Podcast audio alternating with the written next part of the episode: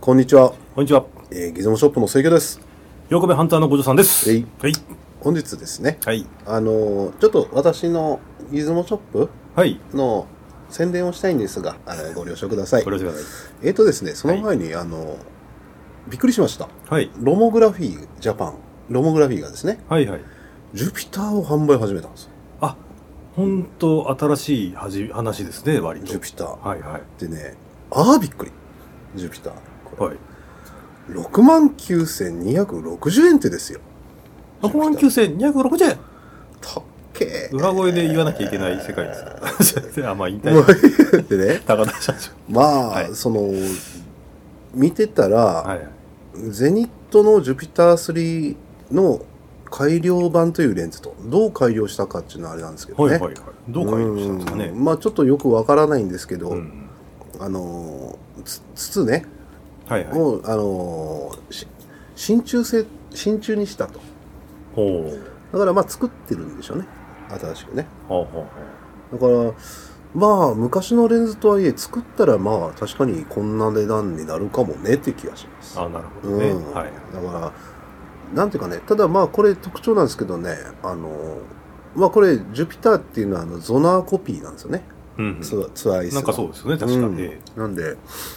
まあ、ゾナー買うか、ジュピター買うか、待ってください。はい。 7万円あったあらの買えません僕、今オリジナル7万あったらね、ええ軽自動車の車検入れたらあいたきついなと思うわけうーね。んまあそうですね最近あの、来割と最近ですか、はいあのロモグラフィーって、はいあのペッツバールとかをはいはい。作ったりとか、はいなんかレンズを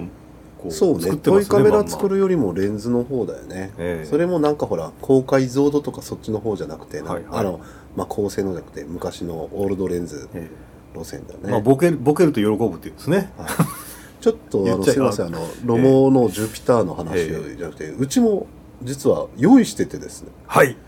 ぶつかっちゃってこあの今回だけどねそこもドキッとしてるんですよぶつけたんですかいやぶつけてないんですよ元から準備してた の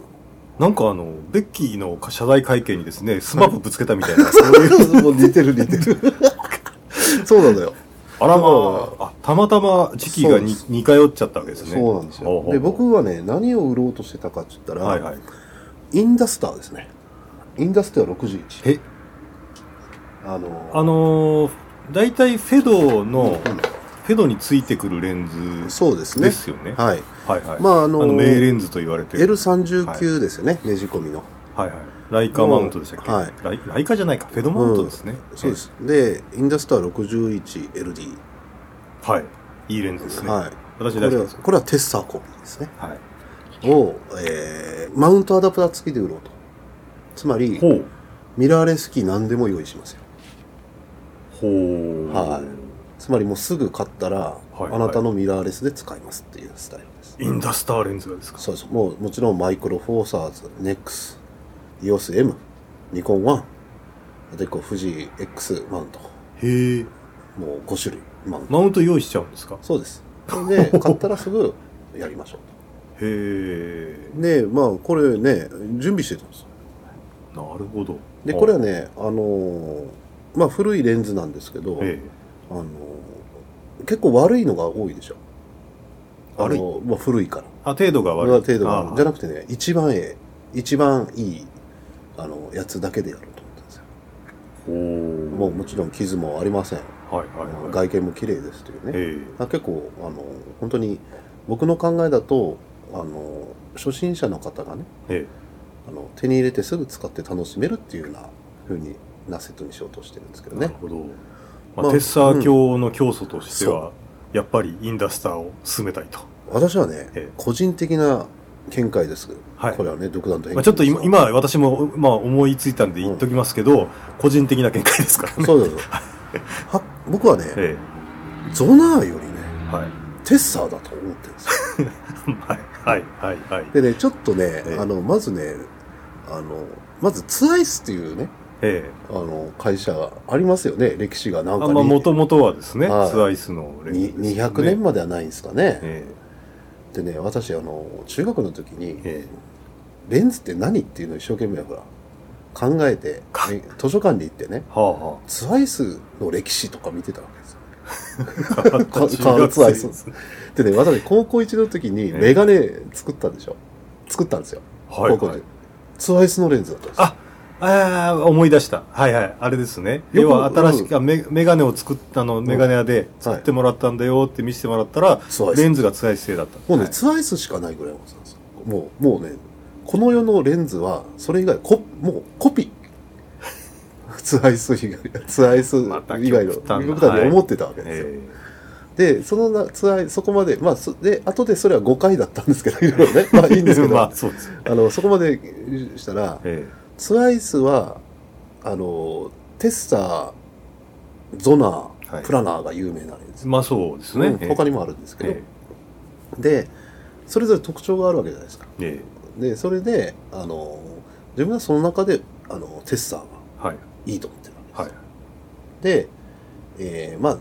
ざっと魅力を語るとええ解像度の高さとねえあのボケの美しさなんですよ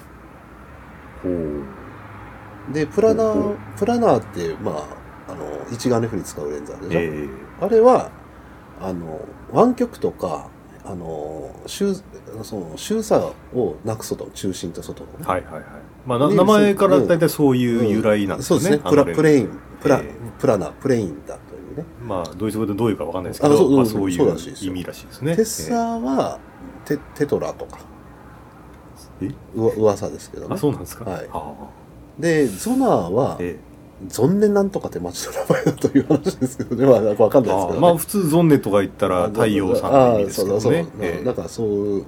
ですけどじゃあゾナーって何かって言ったらね無理やりちょっとレンズを明るくするあの努力をしてるんですよね当時ほうほうなぜかというと ISO 感度がむちゃくちゃ広いあのまあいいつの時代かちょっとテッサープラナー全部百何十年前に設計されてるわけですうよ、ん。であの最初の設計が、うんまあ、古いでですもんね。ゾゾナーはあのもう当時 ISO 何だったんでしょうねフィルムな感んか度まあ25以下とか、いかそでうしいょううねレベルなんですだかからね。なるべくレンズ明るくしなきゃっつって結構強引にしてるとこがあるからあとレンズ構成枚数が増えちゃってねちょっといろいろ犠牲にすることが多いんですよほうほでテッサーはですねトリプレットを画質良くしたとううんであのーなんて言いますかねレンズ構成枚数少なくて解像度高くて、まあトリプレットに補正レンズ1個入れたっていうノリですもんね。そうですそうですでそのシンプルさの割にむちゃくちゃ画質いいからツアイスの発明なんですよそれはそれは枚数増やしたらなんかいろいろ面白いことレンズありますけど増やさずしてあのやるとうんこれ美しいですね、まあ、そこまで好きなんですねはい。まあそこでちょっとじゃあコピーという話でえなんでコピーなのかとロシアはとそうですねツアイスが第二次世界大戦終わった時に東ドイツの方にあったとえはいはい。イエナにそうですね。えでその時にロシアがガバンって持ってっちゃったわけですえねソビエソソビビエエトトがですソビエト連邦がね、本拠地ですよねツアイスのええで西ドイツの方には亡命したアメリカの力で亡命した人たちがツアイス名乗るんですけど東ドイツの方のツアイスが一応本家本物とという認識なんですよ。あそういう清家さんはそういう認識ですでもね。いやだってもうじゃあ建物があまあそうですかね。ええ何千人の社員が残ってるわけですから、それで、えーその時にソビエトがやったのはソビエト連邦のあちこちの工場にコピーしろって配ったんですよねエンジニアと設計図をその時に、えー例えばウクライナの方ではフェドとかあとベラルーシはビロモとかロモとかゼニットとかがロソビロシアではえコピーするわけですよ。それで、大体、テッサーかゾナーのコピーを行うということで、えージュピターはゾナーコピーって有名ですね。まあ、フェードはインダスト。はいまあ、ソビエトレンズと言っていいでしょうかね。まあ、今回その、が、あの、まあ、ローモグラフィーが、ジュピターを販売するし、えはい。私がシコシコとインダスターを売ろうとしていると。でもこれは本物ですもんね。本物です ね。こっちは本物。向こうはコピー。あの、コピー再販っていうんですかね。再販というか作り直してええでね、何よりもね、うちの値段がね、安い。ええほでね、まだ価格決まってないんですけう。あど、まだ決まってないですか。ええそうですね、諭吉さんを使わなくていいぐらいの値段ほうで。考えてるんですね。あそれもマウントアダプター付きですよ良心的でしょほうほうほうほうほうあいいいいんじゃないですかね、はいえでねまあそのロシアのレンズを楽しみたいと思った時にねうちから試そうと うちの商品からねと思うんですよえなるほどだからねちょっとまああの嬉しいですけどね、まあ、こういうロシアロシアレンズを真剣に売ろうとするとこうが、んまあそうですよね、うんええまあ、出てきたんで、同じ趣味人としては、うんおすごいなと思いますもんね、うんえまあこのこれを聞いてる方はですねゾナーよりテッサーというえしかも値段は桁が一個違うよとレンズ使ってるレンズの枚数が少ないです そうねなるほどちょっと話させてもらいまなしるた。ほど。とにかく、はいそういう新製品がはい。出るとはい。いうことで、お楽しみにしといてください。これはやっぱり、はいえっ、と、後日何か宣伝じゃないですあ、か。もちろん、ちゃんとやりますんで。ええはい。なんとかね、インプレスさんとのデジカメウォッチとかでニュースにしてもらいたいですね。ああ取り上げて、はもし聞かれてる方がいたらですね、問い合わせをお願いしたいと思いますね。い。じゃあ、えーよろしくお願いしはまいよすろ。しくお願いします。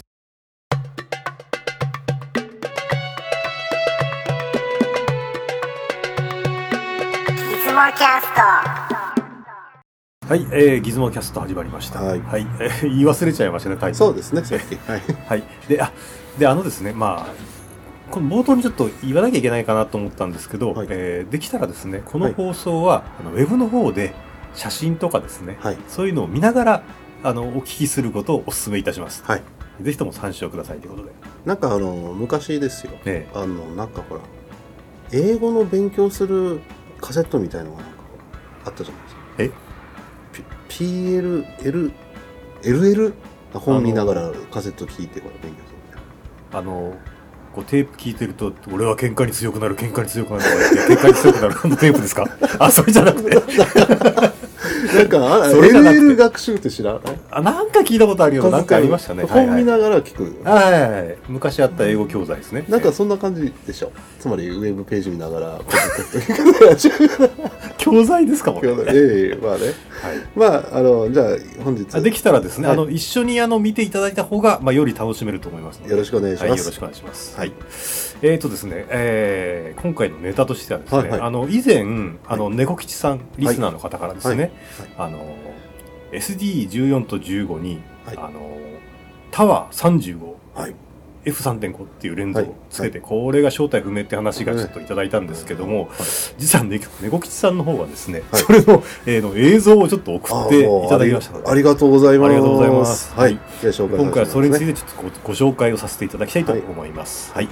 じゃあメッセージ読んでもらっていいですかね。えっと、あ、前回ですかはいあ、はいああ今回ですね。はいあ、すいません。はい。はいはい。えーシグマラーの猫吉さんからですね。はい。いつも楽しく拝聴させていただいております。はい。去年の暮れに作例をシグマで撮ると息巻いておりましたが、ようやくできました。ありがとうございそうます。ありがとうございます。はいえーそう、タワー 35mmF2.8。は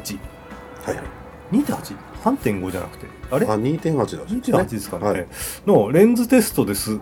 えーこのページから画像を送れたらいいのですが、えー厳しそうなのでツイッターで上げてみましたと、はい画像はシグマ SD14 と15で構成しました取り急ぎご連ご案内まで2つ持ってらっしゃる。すごいですね14と15ですよ僕ね、わかんないの。これ14と15が。な、な、な、私もよく知らないんですけど1からあるのえっ、と確か SD9 あたりからですね、 7、8、9、10、11。まあ、そ全部連番出てるかどうかまだわかんないんですけど、あのー多分14と15って本体的にはあんまり変わってないと思うんであそうすでよ。すかただあの確実にその14でいろいろ学んだことはいをフィードバックして改良してるんで、はいはいはい15の方が多分いいと思うんですよね。えーただ14と15って結構似てるんじゃないかなって気するんですすいけどません、ね。私ね。どうなんでしょうねシシグマじゃないんで、お願えいしーます私もまあにわかシグマラーですからね。病気ですよね。これ、人、二、その、 一つ違いをか持っとられる自分熱烈なシグマのファンなんですよほ。んとそうですね。いや、素晴らし怖いでわす。ね。僕、コニカラーですけどね、僕は。これからそんなんあったことないよ。コニカ C35 全部揃えてますよね。 え EF とか、なんかフラッシュマチックとかとか。またコアなものをですね。あーえーいや、もうありがとうございます。ありがとうございますはじゃあ紹介させてください。はいえっ、と、まずちょっとこれですね、ええあの、つけてますあ映像はい。あこれどっちだと思います10すいませ14んと私もですね、はいちょっとこうよく見てないんで見分けつかないんですけど、うんうんうんどっちだろう15かな僕はですねこういう時のために2台いるんだと思うんですよつまりほら片方につけたのをええシグマで取らなきゃいけないと片方つまり10あーこれ14につけてたとしてはいはい15でここの写真が撮るとだから2台いるじゃないですかいやそこまでこだわらんでもいいと思うんですけどねいやそこまでの型じゃないかなと思うんですよあーシグマだからでもこれを撮るときは、はいそのタワーのレンズでは撮れないわけですよなんで使ってるんだよねでもすごくボケ綺麗だな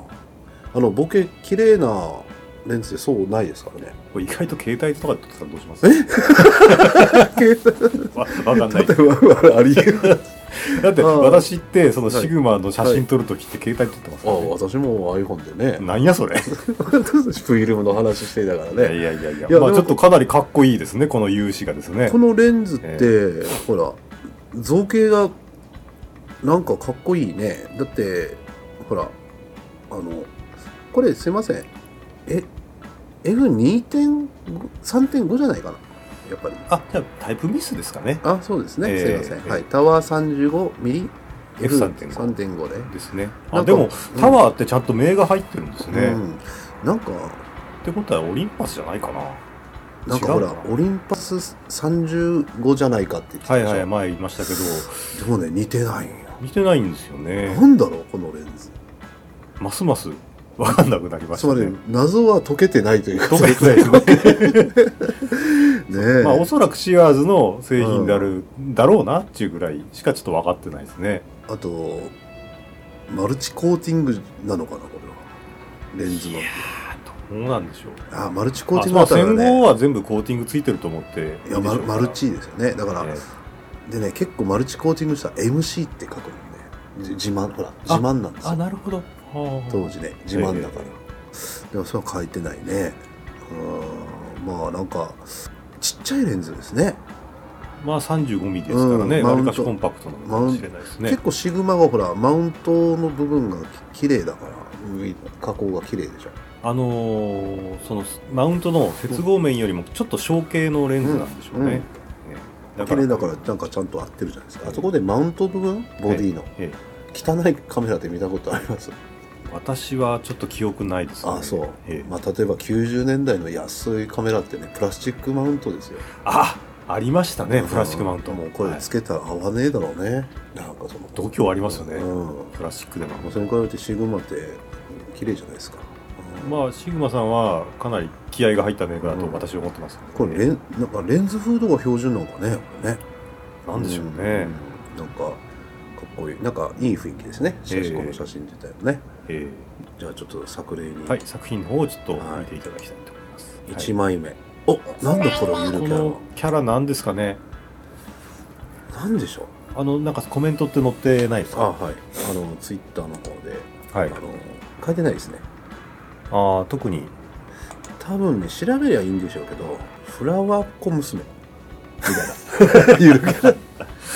やあのそれってん名前になりそうにない名称ですね、うん、まあいいや花子ちゃんとかですかもろあのこの写真ねすごくよく撮れ撮れてる綺麗ですね、うんえであのこればっかですいません僕ねボケ味がね美しいボケがあるのがいいんじゃなくてねボケ味が綺麗なレンズが好きなんですけどねえほうほうままああちょそっとこはよく言う話ですようんね、綺麗じゃないですか、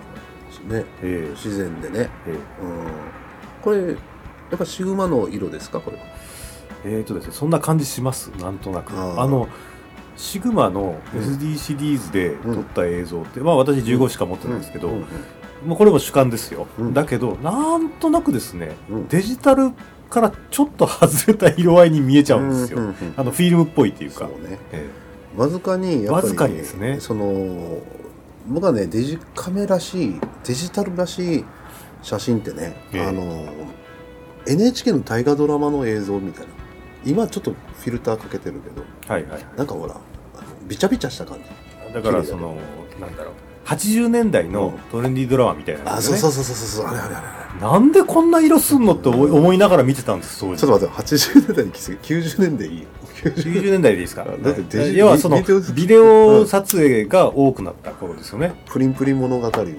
ね。そうです、そうそうそうねそうですそうです。あの、まあ悪くないんですけど、なんかいや古いいもやらだしかくらない絶対色悪いよね。うんうん。あの西田ひかるが出てたチャンスとか見て、あはい西田ひかる顔色悪いとか思って見てましたよ確かにそう。私顔色が悪いよね。えまあそれはいいんですけど、これあの綺麗綺麗なんで、ええかなりいい感じにまあうん一撮れ枚目てまはすねね、あのまあ性能いいですねっていう感想ですね。うん。じゃあキャラが気にな るなんか。じゃなあ、んでしょうすねみませこん。のなこの一枚目にこの前から時間取りましたはが、い二枚目に行きます。えはい2枚目これこういつ風いつ撮ったんですか。風力系ですよね。はい。 なんかね、まずね、えまああの、すいません、あの、画質色以前に、えあの、わかんないね。もう、あの、いつの時代、だから、もう色が、もうほら、退色したネガみたいな、昭和集ですよ。昭和の匂いですね。ええまあ多分単純にこれ夕方だったんですよね。少し。ああ、色がそのまま出るんだ。そのまま出るんですよ。あええあ、ホワイトバランスとか、そういう余計なことししないわけですね。えー、と多分うん皆さん晴れこで撮ってると思うんですけど、はああ、そうなんだ。うい、んだからフィルムっぽいっていうんですかね、うん。だから勝手な補正をうんむしろやらせないっていう方向で撮ってるんじゃないかなと、ああこれね思います最近僕が撮った写真で、期限切れのスペリアヴィーナス400、ええ使ったらこんなになってました 富士のスペリアヴィーナス400ねネガの、えこんな色になってましたねああ確かに、えまあ、もう SD シリーズの感想だけを言うと、うんやっぱりちょっとそういう色合いとかが、なんかあの他のにくデジカメに比べると、うんちょっとなんかこう違う感じを私は受けますね、はいレンズそのものの今感想で言うとね、えやっぱすあのちゃんと映るレンズなんだなとえうんあのね古いけどそうねですねええどのぐらい古いかわかんないけどねわかんないですよねうん、なんかまあ今のところそう感じますね、はい、はあいのまあじゃあ次3枚いい感じ目です。はい、三枚目。 3枚目思いっきり出てますね。これねええ天使の輪。ここまでね、 わ光の輪っか出たらね、もうほら、心霊写真扱いよね、これ。 なんかほら、あ、 70年代だったらこれは、オーブですね。みたいおなそうそう、ね、使われてたと思うんですよ、ほら、義母愛子とか、ほら、ああいう、うわ。あの、はいなんですかね、ギリギリ昭和の人、はいはいあのとか、そのほら、もうニークライアオさんがあうのん解説しそうな世界ですか。え見事に、でね、ここまで出たらね、ええレンズ性能が悪いんじゃなくてね、エフェクター、エフェクト、エフェクターとして使えるみたいな。あえてほら、光の輪っかを、輪っかをほら、出したえい。まあわざと出すのも難しい気もしますけどね。私この前ほらやったあのなんですかコシナのはいはい。超広角でもええねこここここまで 出ないってあれひどいなと思ってたけあどー確かにこの、うんこんだけ輪っかが出るのって珍しいなと思いますねなんか、ね、私自分が撮った写真でこういう金の輪が出たのって、うんうんあの二眼レフで撮った時におそらくレンズの輪っかかなんかがこう反射して映ったんだろうなみたいななんかねこのそういうレベルですよ、どのねほらええすすきすすきがねえあのなんか神がかってるねなんかちょっとね似たような映像最なんかここ近年というか20年前ですけど「エヴァンゲリオン」のえはあのーなんですか、絵は真心を決めで最後、シンジ君が保管されるときに、あえなんかいっぱい実写が出てくるでしょ。 その時のなんか感じ、あのあれも古い感じにしてるでしょ、あの、えでもあれなんかあのビデオ撮りっぽくないですか、うん多分ビデオ撮りだと思うんですけビどデオ撮りあしそこてえ、なんかまあアニメに入れてるえ間に、ええまあつまり、これは保管計画中、えそうきましたかうん、保管計画中じゃないかと。あいや真心よ君へのねエヴァンゲリオンのなんかすごいびっくりしちゃったこれまああと心霊写真がねもう UFO が降りてきたか どっちかだと思うんですけどこれはやから神様が丸つけたんですよぐらいの、うんタワーハッチとなんかバベルの塔とか思い出しちゃっ そっちから、たなんかねいやみもう見事に古いレンズ ですねこれねあこれを見てた感じ、ふまあ、古いレンズだ、うんええあでもその割にはこうやっぱり映像そのものはしっかり撮りますもんね、なんかねとにかくこれでデジタル写真って思えないマジであなるほどうんはいはいなんかいろんな意味意味でまさしく昭和集うんだってデジカメのレンズ今こんなんなんないしフィルムだからとかっていうよりもあそっか昔の映像だよねだから、はいはいはい無理でしょ今のデジカメでこれ再現しようとしてもね、そうですね汚すだから僕がやるんだったらボディカメラのレンズいっぱいばらしてく黒い部分全部削り落としてピカピカに塗ってとかねなんかなんまだかコーティング剥がしてこういうの出ても強制的に消されそうですもんね今のカメラってうんね構成されて勝手にあえてこの映像作るにはこのレンズしかないレベルじゃあなあいですかなるほどねあーはいはいじゃあまあ次今じゃないですかちょっとこれデジカメで撮れるんですかまさしくシグマですよこれ SD ですよこれは、えープラもうしスょもうレンレンズの味そのものですよねなんかすいません僕感想言っていいえもう昭和なんですけど夕日が丘の総理大臣のエンディングみたいななんかその「耳が開いてたね」って「琥珀色の寂しいなんとかだな」ってほらあの、はいはいはい中村え正俊があって最後うにんなんか字幕が出るでしょ、こうあ青そう最春後とはなんとかかんとかみたい最な後もうその時の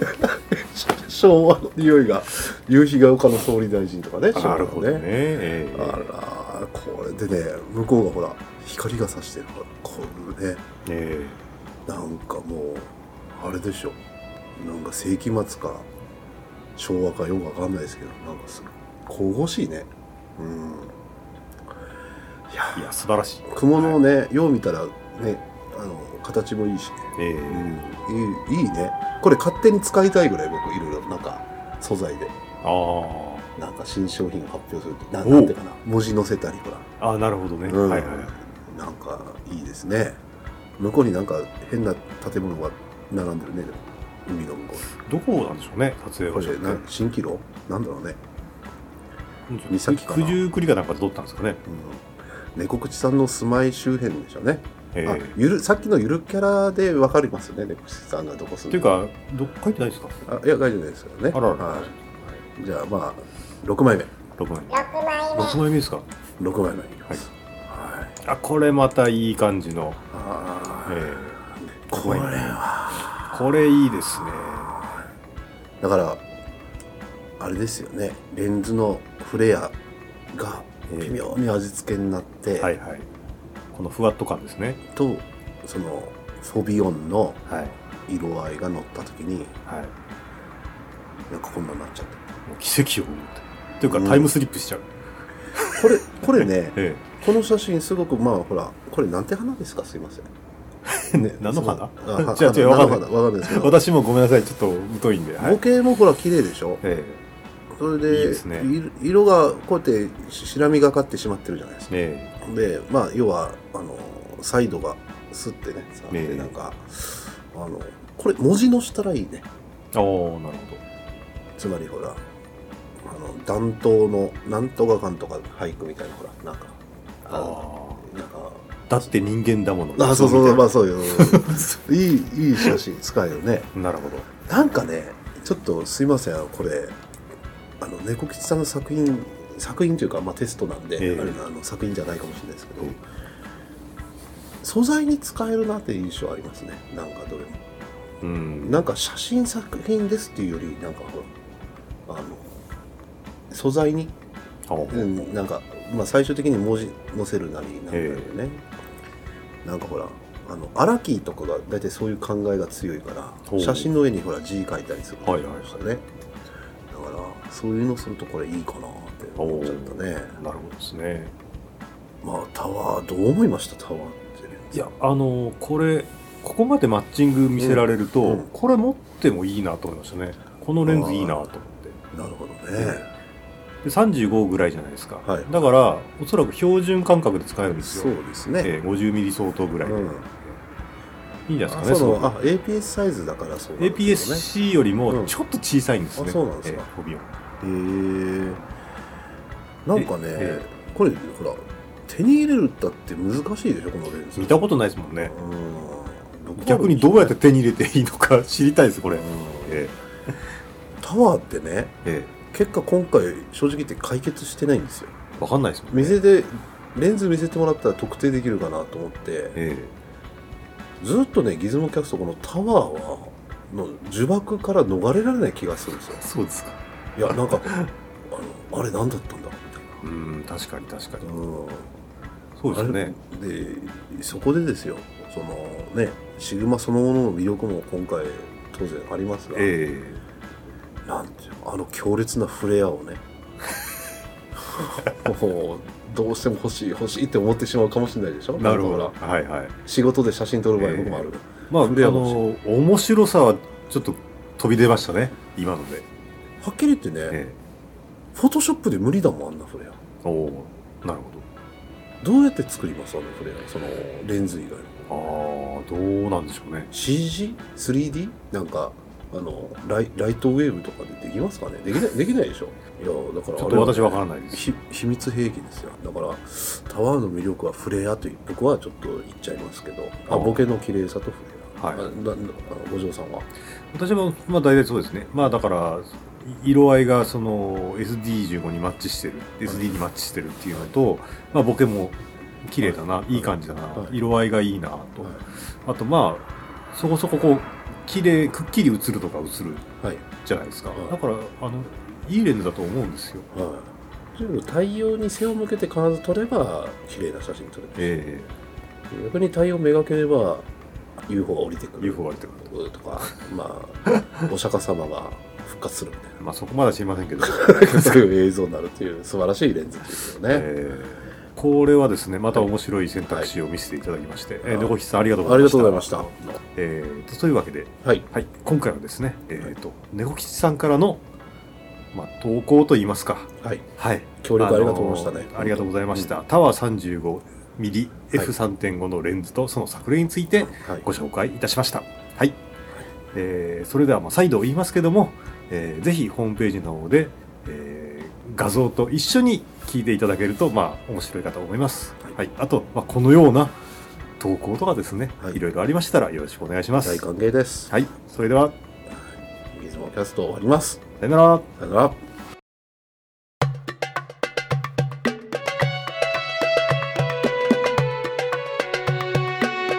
つもキャスト